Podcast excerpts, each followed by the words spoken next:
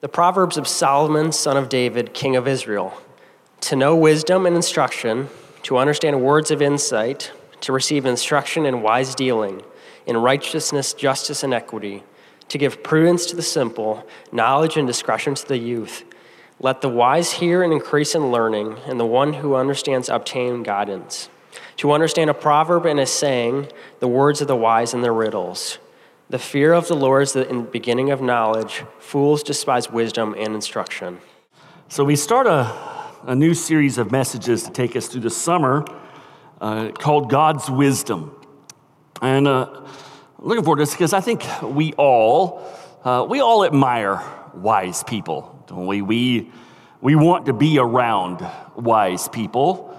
And I think we want to be around them because we're hoping that their wisdom might rub off on us at least a, a little bit, because we realize uh, how much we do need wisdom. The longer you live, uh, the longer you realize, wow, I need wisdom. Uh, we, we, we face so many things in our lives where we need wisdom. It starts probably, I think we begin to realize that when we start getting into relationships, maybe as teenagers. Do I, do I keep dating this person? Do I go out with this person? It will transcend into do I marry this person? And then when you're married, it will pop up over and over again. Is this the time when I bring up this subject with my spouse that uh, I need to talk to them about and it's hard and they're not going to like it and it may create an argument? And is this, and, and how do I say it exactly? You know, wisdom. I mean, how much wisdom do we simply need just in our marriage relationships or in our interpersonal relationships or if we have children, uh, the amount of wisdom that we need because every child is different. One Sunday they're happy to go out to Covenant Cove, and the other Sunday they're bawling when it's time to go out to Covenant Cove, right? I mean, we just need wisdom. Do I buy this house or that house? Do I get this car or that car? Do I uh, really tell my boss what I think about his idea? or do I keep my mouth shut? And if I do tell him, how do I tell him so that it's actually productive? So many different ideas about wisdom. I mean, when Mike Myers shows up, do I run to the well lit area where the police are having dinner, or do I run to this dark cemetery where nobody can see me, right? I mean, wisdom is everywhere in life. We need it. And it seems like teenagers run to the cemetery. It shows to show you why the book of Proverbs is so important. We need wisdom, especially when we're younger, but even when we're older. The basic meaning of wisdom, biblically, biblically, that word wisdom means skillful it's skill and expertise so that something beautiful or excellent occurs as a result. You see the word wisdom used in this way throughout the Old Testament. For example, in the book of Exodus, when Moses is gathering people together to build the tabernacle, we read this Moses said to the people of Israel, See, the Lord has called by name Bezalel, the son of Uri, son of Hur, of the tribe of Judah and he has filled him with the Spirit of God with skill. This is the Hebrew word translated other places wisdom. He has filled him with skill, with intelligence, with knowledge, and with all craftsmanship to devise artistic designs to work in gold and silver and bronze. So, wisdom, as it relates to life, then, is skill and expertise and insight into our daily life and our daily world applied so that as a result, we end up with a beautiful, good life. Wisdom is skill applied to our everyday life so that we end up with a good life, a beautiful life. None of us woke up this morning voting to have a cruddy life, right? We all want a good, beautiful life. We want it for ourselves, we want it for our children and our grandchildren and our family members. We want a beautiful life. Clearly, this is something that everyone wants. That's why Oprah is so popular. And all of the self help industry is so profitable in, in our world. And so when we look for wisdom to give us this beautiful life, this good life, the skills necessary, there are two options before us. There is the world's wisdom, and there is God's wisdom. We are surrounded with the world's wisdom.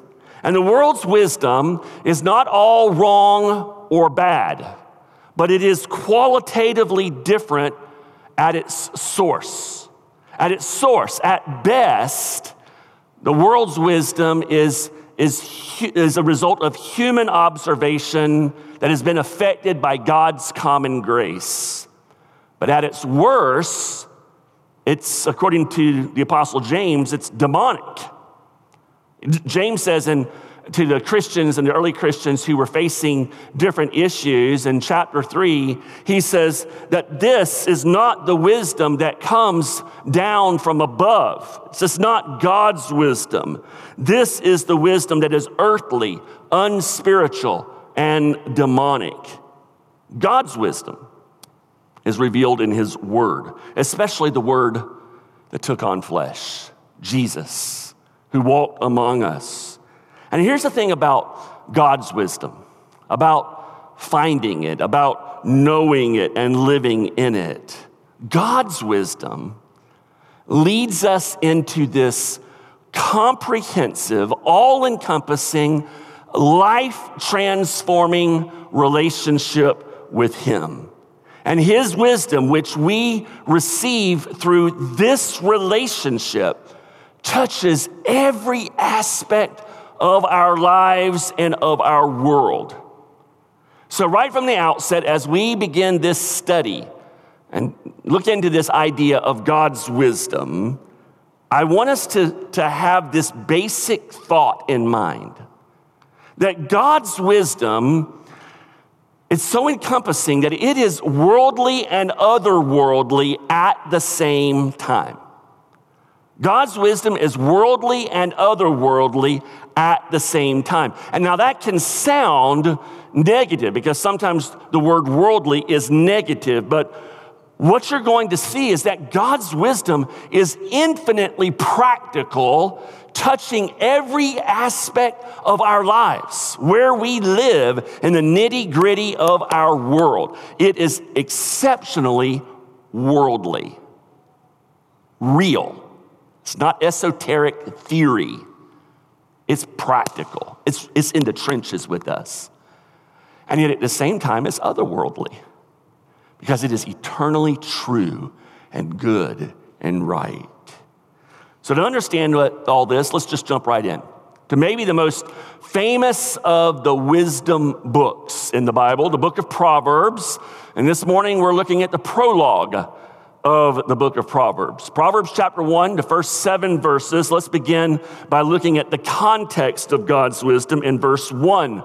Proverbs. Now, we have proverbs in the English language. Most of us understand what a proverb is.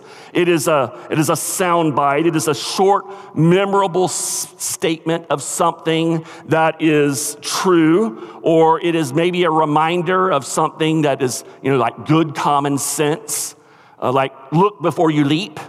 Right? Good. That's a proverb. Good common sense. Look before you leap. Or a, a penny saved is a penny earned. Or never trust a skinny chef. Something like that, right? Proverbs.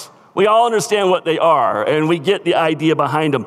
Biblical proverbs are similar to our proverbs, but they are much, much more. Verse 1 says, The Proverbs of Solomon, son of David, king of Israel. Now, the book of Proverbs, uh, people around the world, Christian and non Christian alike, they come to the book of Proverbs and they treat it like all the rest of the self help manuals and literature that is out in our world today. Even Christians, they'll read it, maybe read a proverb a day. And what ends up happening is we end up cherry picking a verse here or there for their current need. And this isn't the way to read the book of Proverbs. The, the, the Proverbs the book of Proverbs and all of the Proverbs and all of the wisdom books and the wisdom literature that is throughout, sprinkled throughout the Bible is meant to be read within the context of God's overarching story that He's writing, the entirety of Scripture. The Bible, as a reminder, the Bible is God's story where He is redeeming His people through the promised seed.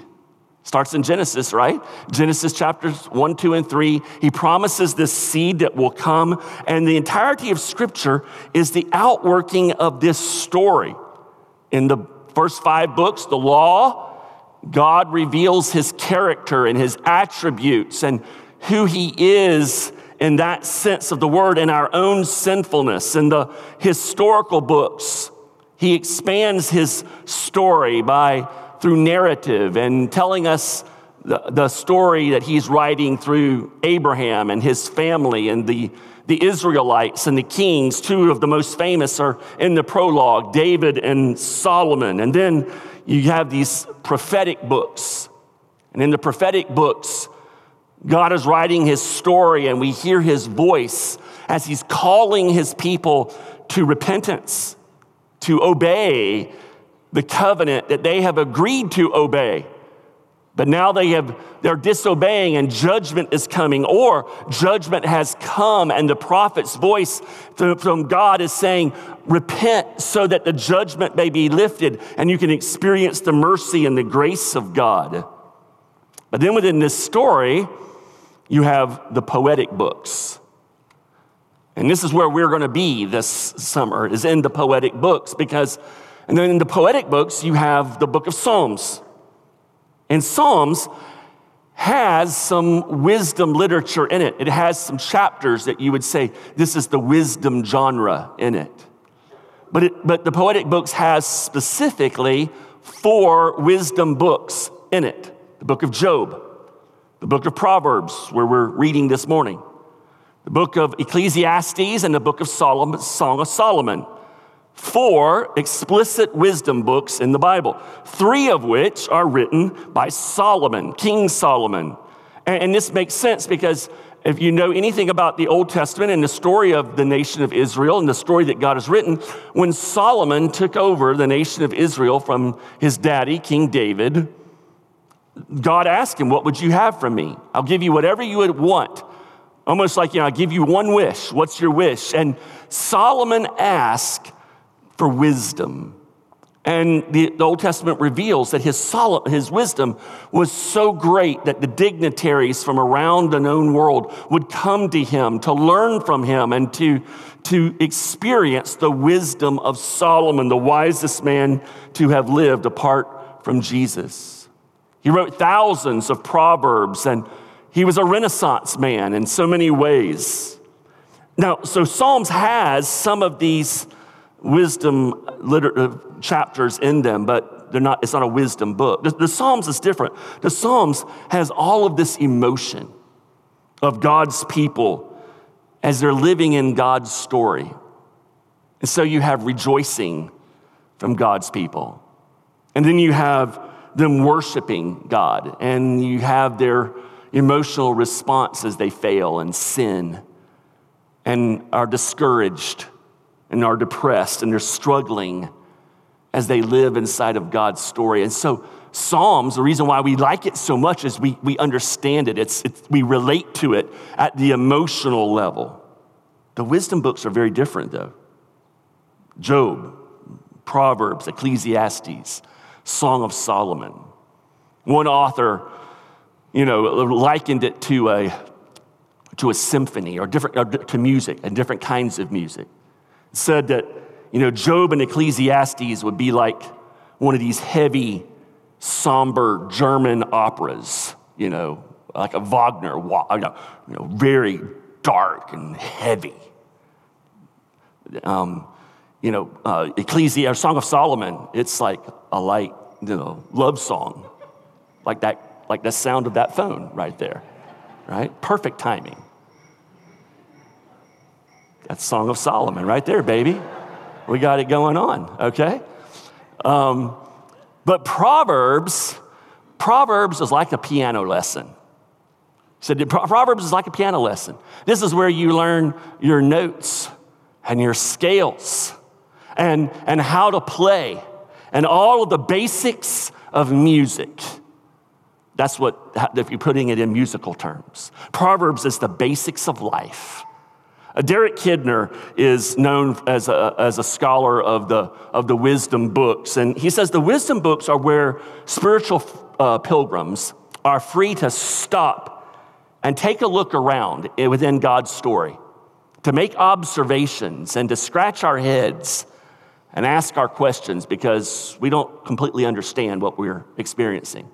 Uh, he writes this about the book of Proverbs.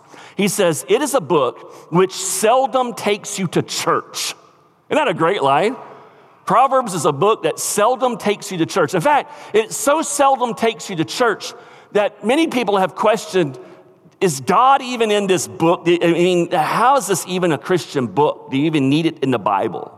It could just be a separate little book.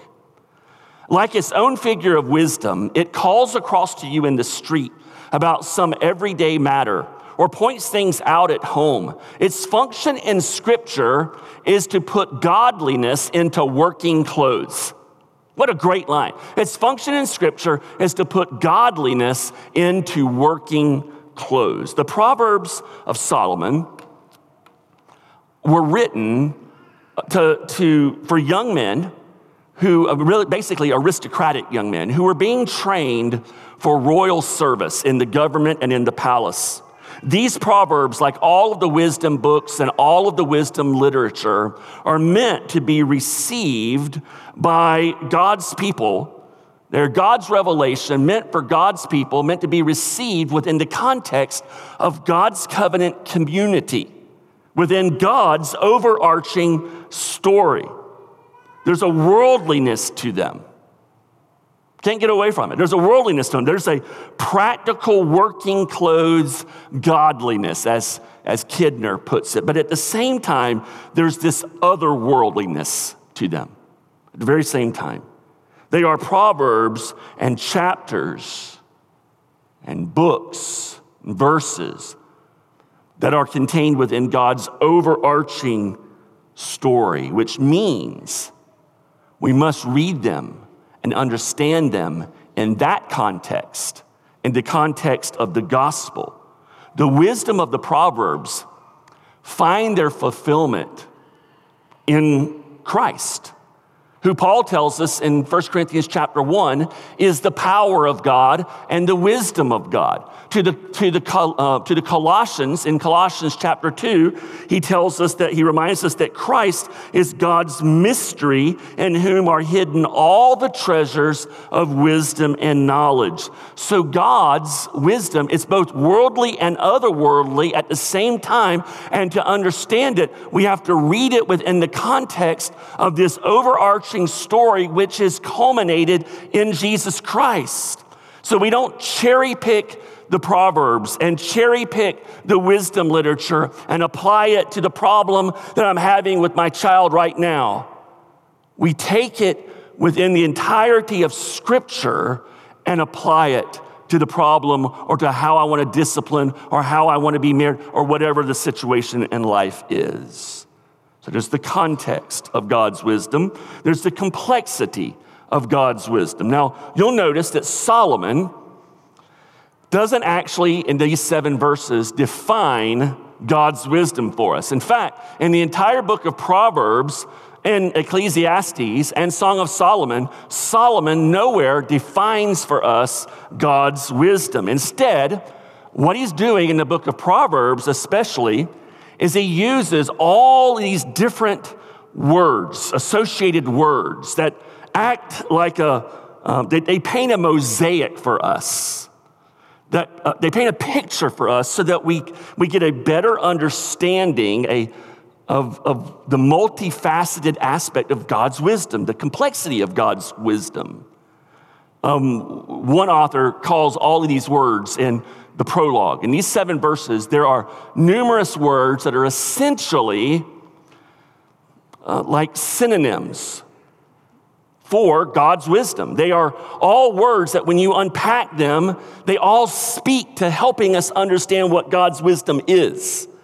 And, and so one author calls these words weighty wisdom words weighty words of God's wisdom. And think of it like a kaleidoscope. You, you know how you look through a kaleidoscope and you turn it, and, and the, the different you know, lenses change the picture, but it, when you put it all together, it makes this beautiful picture and it's, it's, it changes as you shift it, but it's all one unified whole. That's what all of these words do. And Solomon is introducing these words to us in the prologue. And what you're going to see is you read through the book of Proverbs, and as we go through sermons that come out of the book of Proverbs, you're going to see all of these words in the prologue show up over and over and over and over and over again throughout the book. And all of them are being used to help us get a picture and a better understanding of what God's wisdom is and why we need it so much and how we obtain it.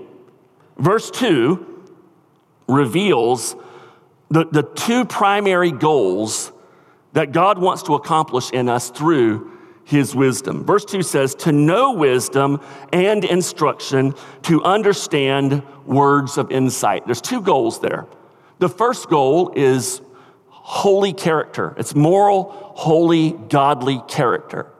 And it's in that first phrase to know wisdom and instruction. Now, we already noted that wisdom is skillful living that produces a beautiful life. But this beautiful, this is a life that is to live, be lived, as we saw in the first portion, in the context of God's covenant community.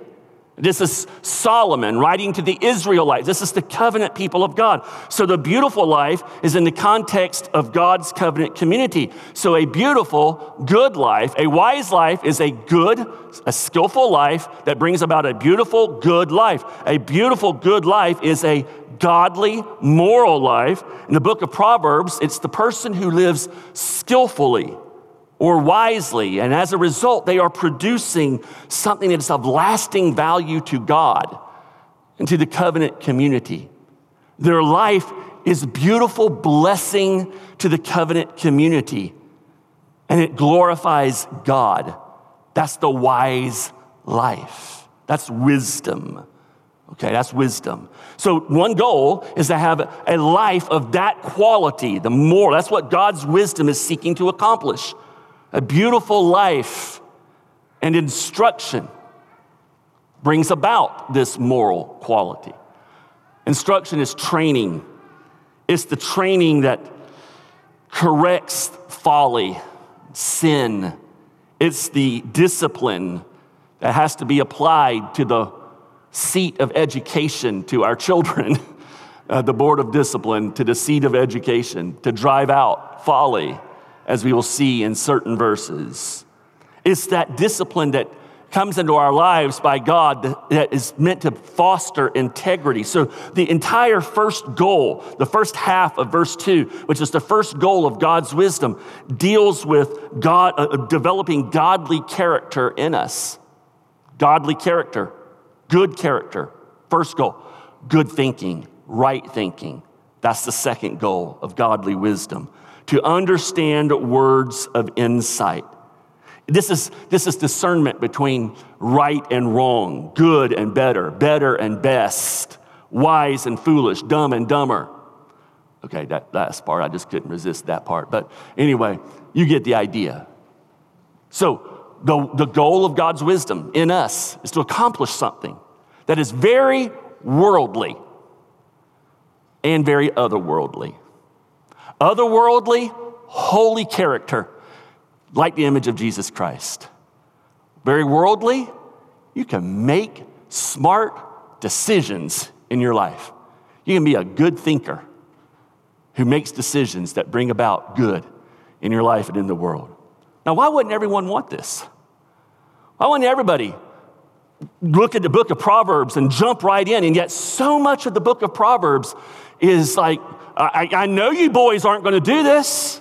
You know, you can hear the voice of a father to his son saying, You knuckleheads, you're just not listening to me, are you? You're not listening to me. Why, why don't we want to listen? The answer is in these other words. Verse 3 to receive instruction in wise dealing and righteousness, justice and equity, to give prudence to the simple, knowledge and discretion to the youth. Verse 6 to understand a proverb and a saying, the words of the wise and their riddles the training, the discipline for wisdom, it's hard.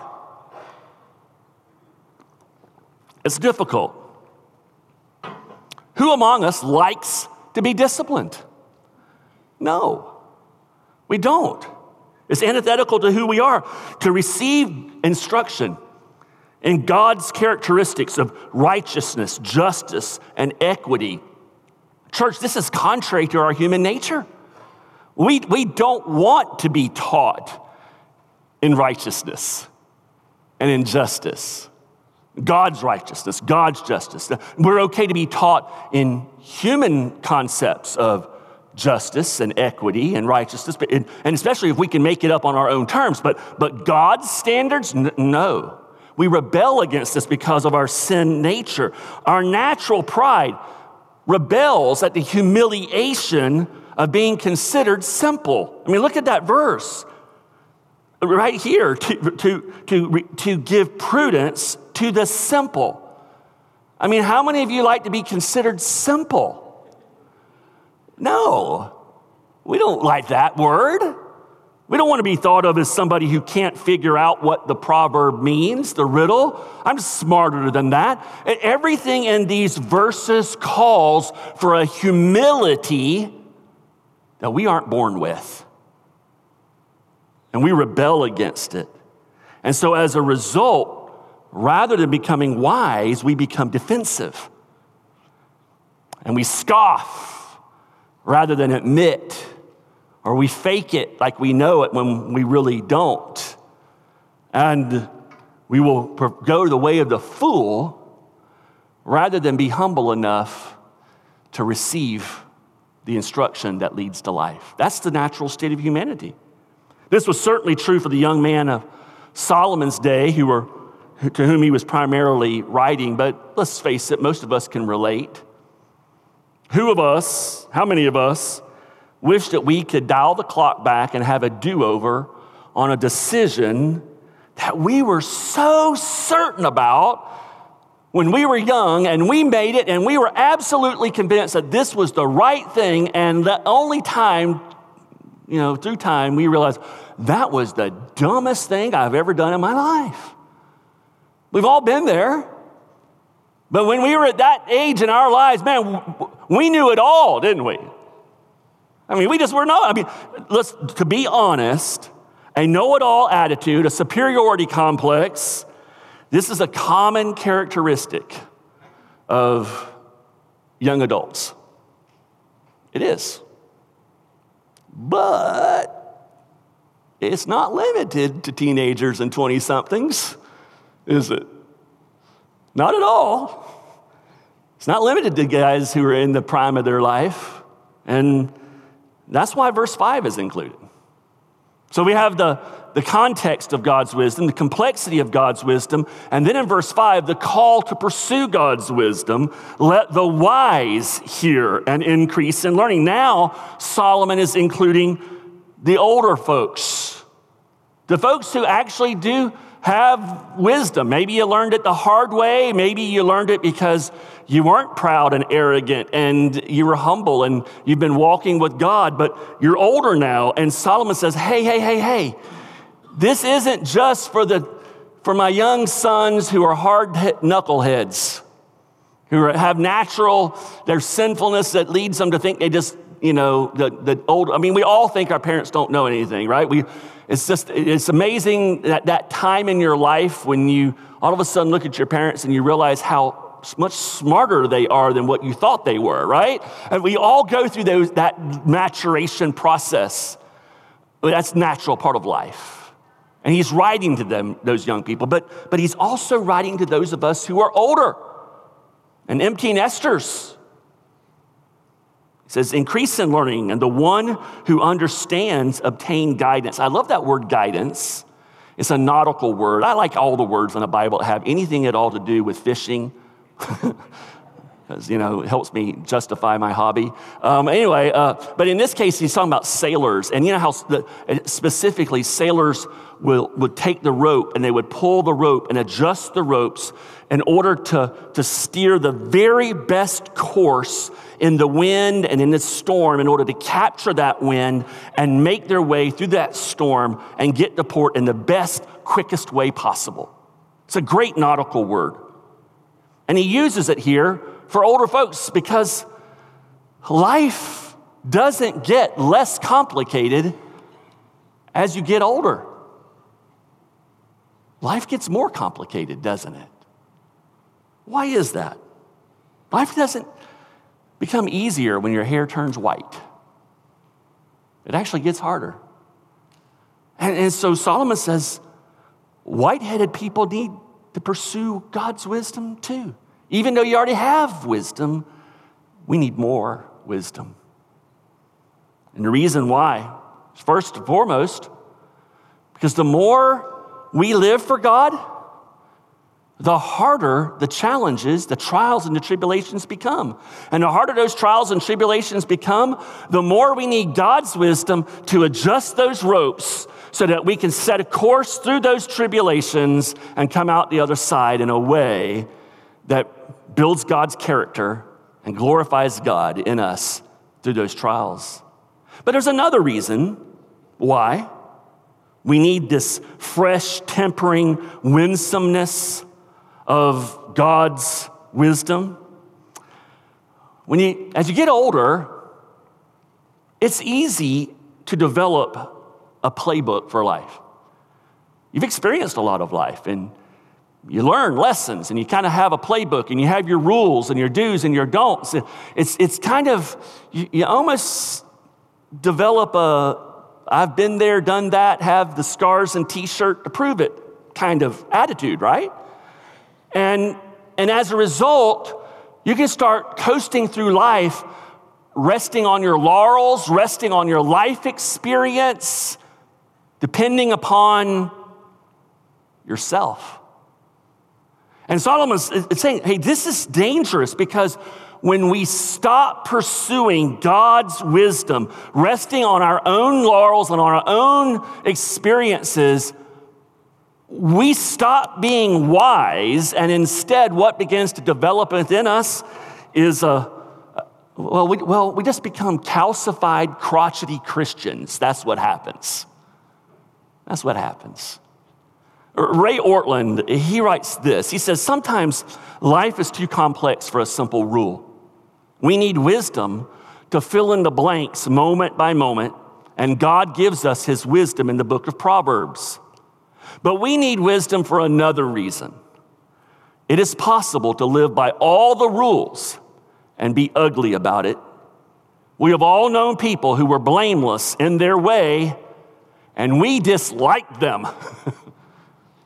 but wisdom will bestow on you a beautiful crown. Proverbs 4, verse 9. We want Jesus to place that crown on our heads for his sake. Wise Christians and wise churches become radiantly attractive. More people are won for Christ by beauty than by rules. Isn't that true? So there's the, there's the context, there's the complexity and the call of God's wisdom. There's one final thing from this passage this morning. There is the absolute non negotiable condition for God's wisdom. Verse 7. Verse 7 is the theme of the entire book of Proverbs. It's the motto of the book of Proverbs. In fact, you can make the case that verse 7 and the, the truth that is here is the theme and the motto of all of the wisdom books in one way or another because it shows up throughout the wisdom books. In fact, this, this idea shows up throughout the Old Testament. The fear of the Lord is the beginning of knowledge. Fools despise wisdom and instruction. Read it out loud with me. Again, ready? The fear of the Lord is the beginning of knowledge. Fools despise wisdom and instruction. You read this over, this idea over and over, restated in one way or another. Different weighty wisdom words will be used. For example, God speaking to Job says, Behold, the fear of the Lord, that is wisdom. Remember, wisdom, this is skill that produces a beautiful life. And God says, The fear of the Lord brings the skill that produces a beautiful life. And to turn away from evil is understanding.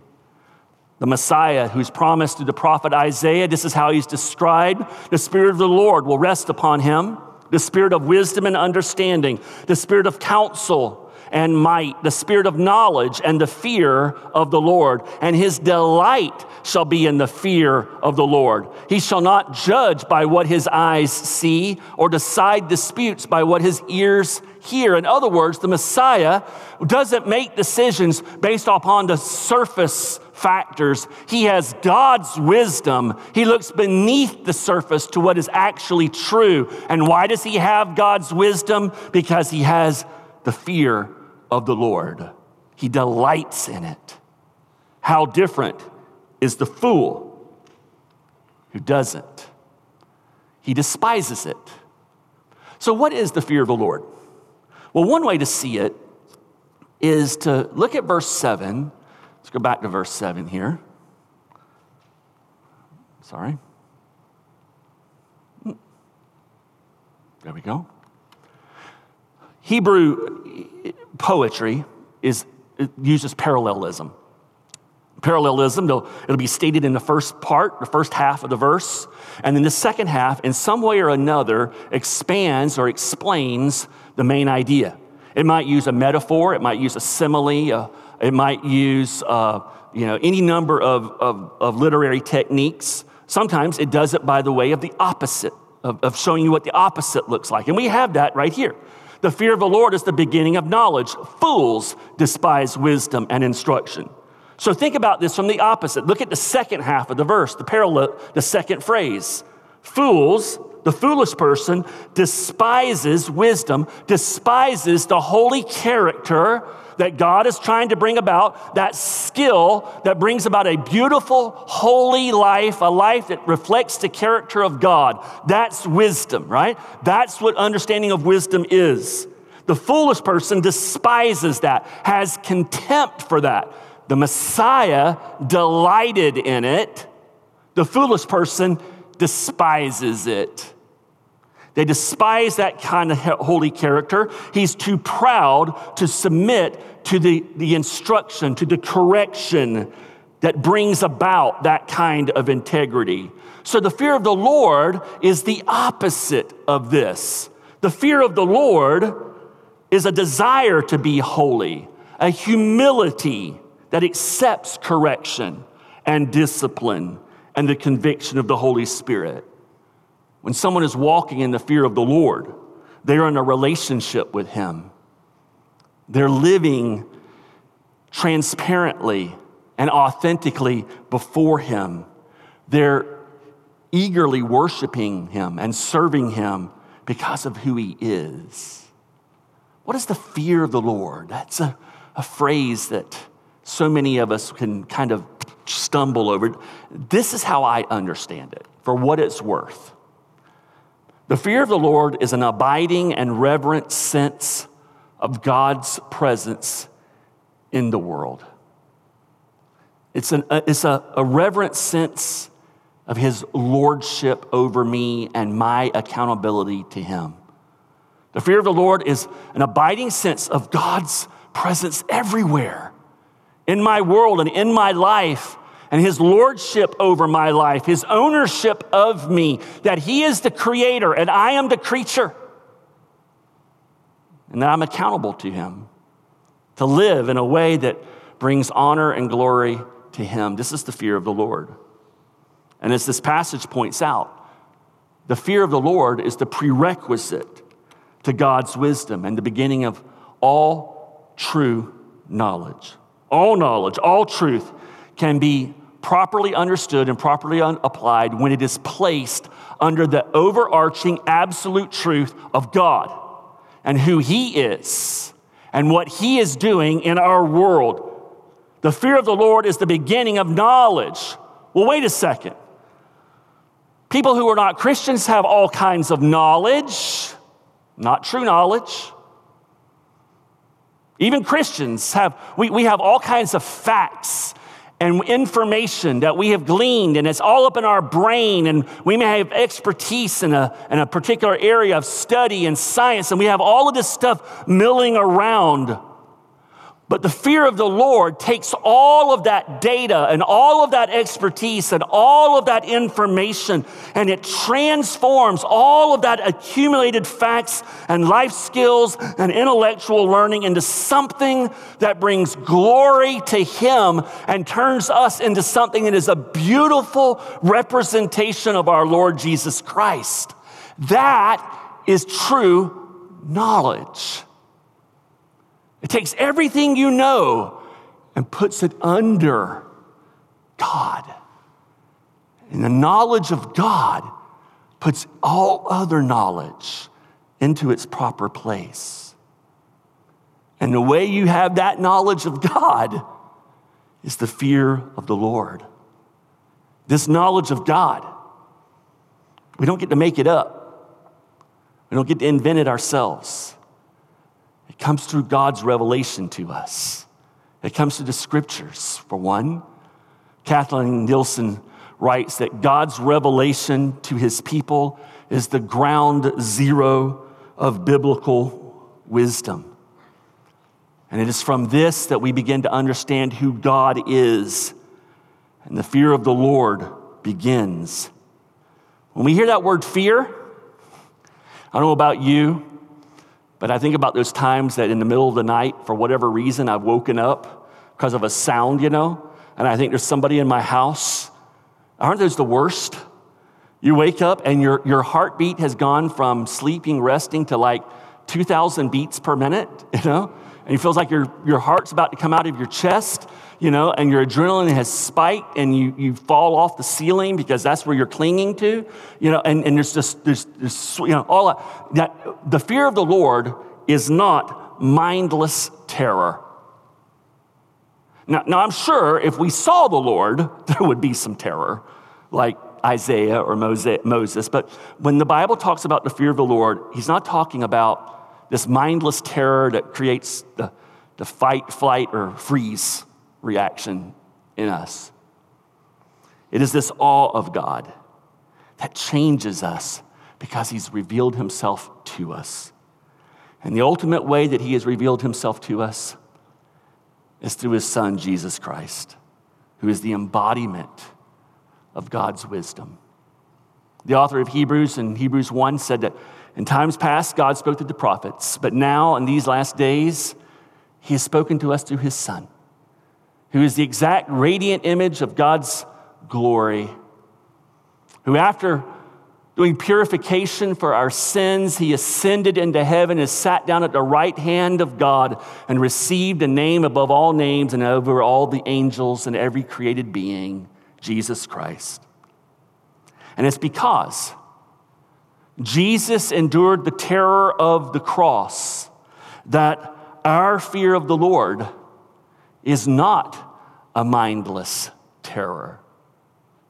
And so, if you want to begin a journey where you understand and experience the fear of the Lord, it starts right there, knowing Jesus Christ, who is the power of God and the wisdom of God who has the power to save you from your sins, to reconcile you to your Creator.